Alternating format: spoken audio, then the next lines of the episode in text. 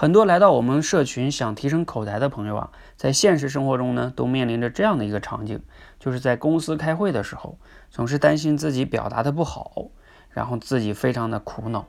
那很多朋友呢，就会采取一种策略啊，因为讲的不好嘛，因为讲的不好就担心留下给领导留下不好的印象，所以呢，就少说或者尽量不说。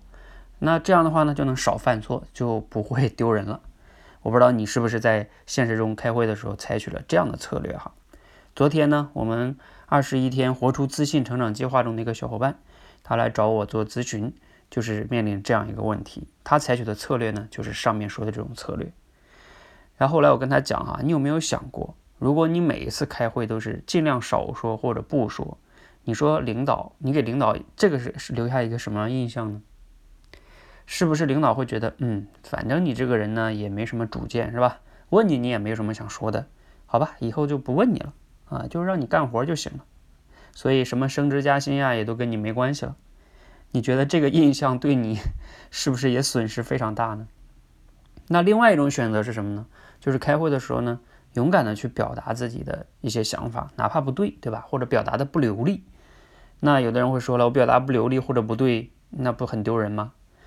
对，可能会比较丢人，但是你想一想，你如果勇敢的去说了，如果讲的不好，你会后还可以请领导说，哎啊，这个我哪里讲的不好，可以给我一点建议，是吧？然后我不断的优化，我进步，那这样的话呢，你是不是能能给领导跟同事留下一个就是说勇敢表达、持续进步的这么一个印象呢？起码还人家会说，嗯，这个这个年轻人还是不错的，是吧？啊，敢于突破，敢于去挑战，敢于去进步。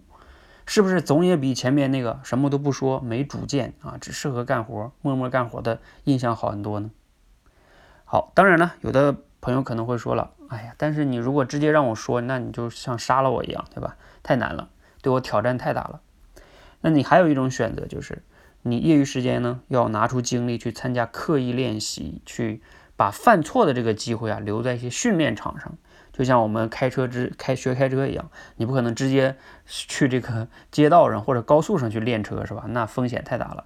所以呢，你先去这个练车的地方，把车练得不错了，甚至找一个陪练，把你的这个开车的能力练不错了，然后你再去开车，慢慢的上路，是吧？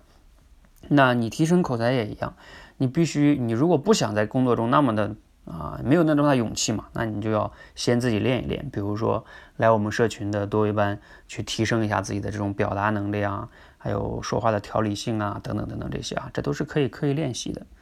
然后这样的话呢，你这个策略才是比较稳妥的。那就要看你自己想选择哪一种策略了。总之，你不能选择一直都不说，哈啊，尽量少说，那这样就不会犯错。是是不会犯错了，但是你也留下了一个，哎，这个人呐。不会说话啊，以后就干点执行就行了啊，有什么意见也不用问他了。你想成为这样的人吗？我相信你不想。所以呢，那你就要选择开始行动，去改变自己。无论是在职场中勇于表达，还是开始同步的刻意练习，总之你要采取有效的行动去改变现在的现状，这才是成长的心态。希望呢对你有帮助，谢谢。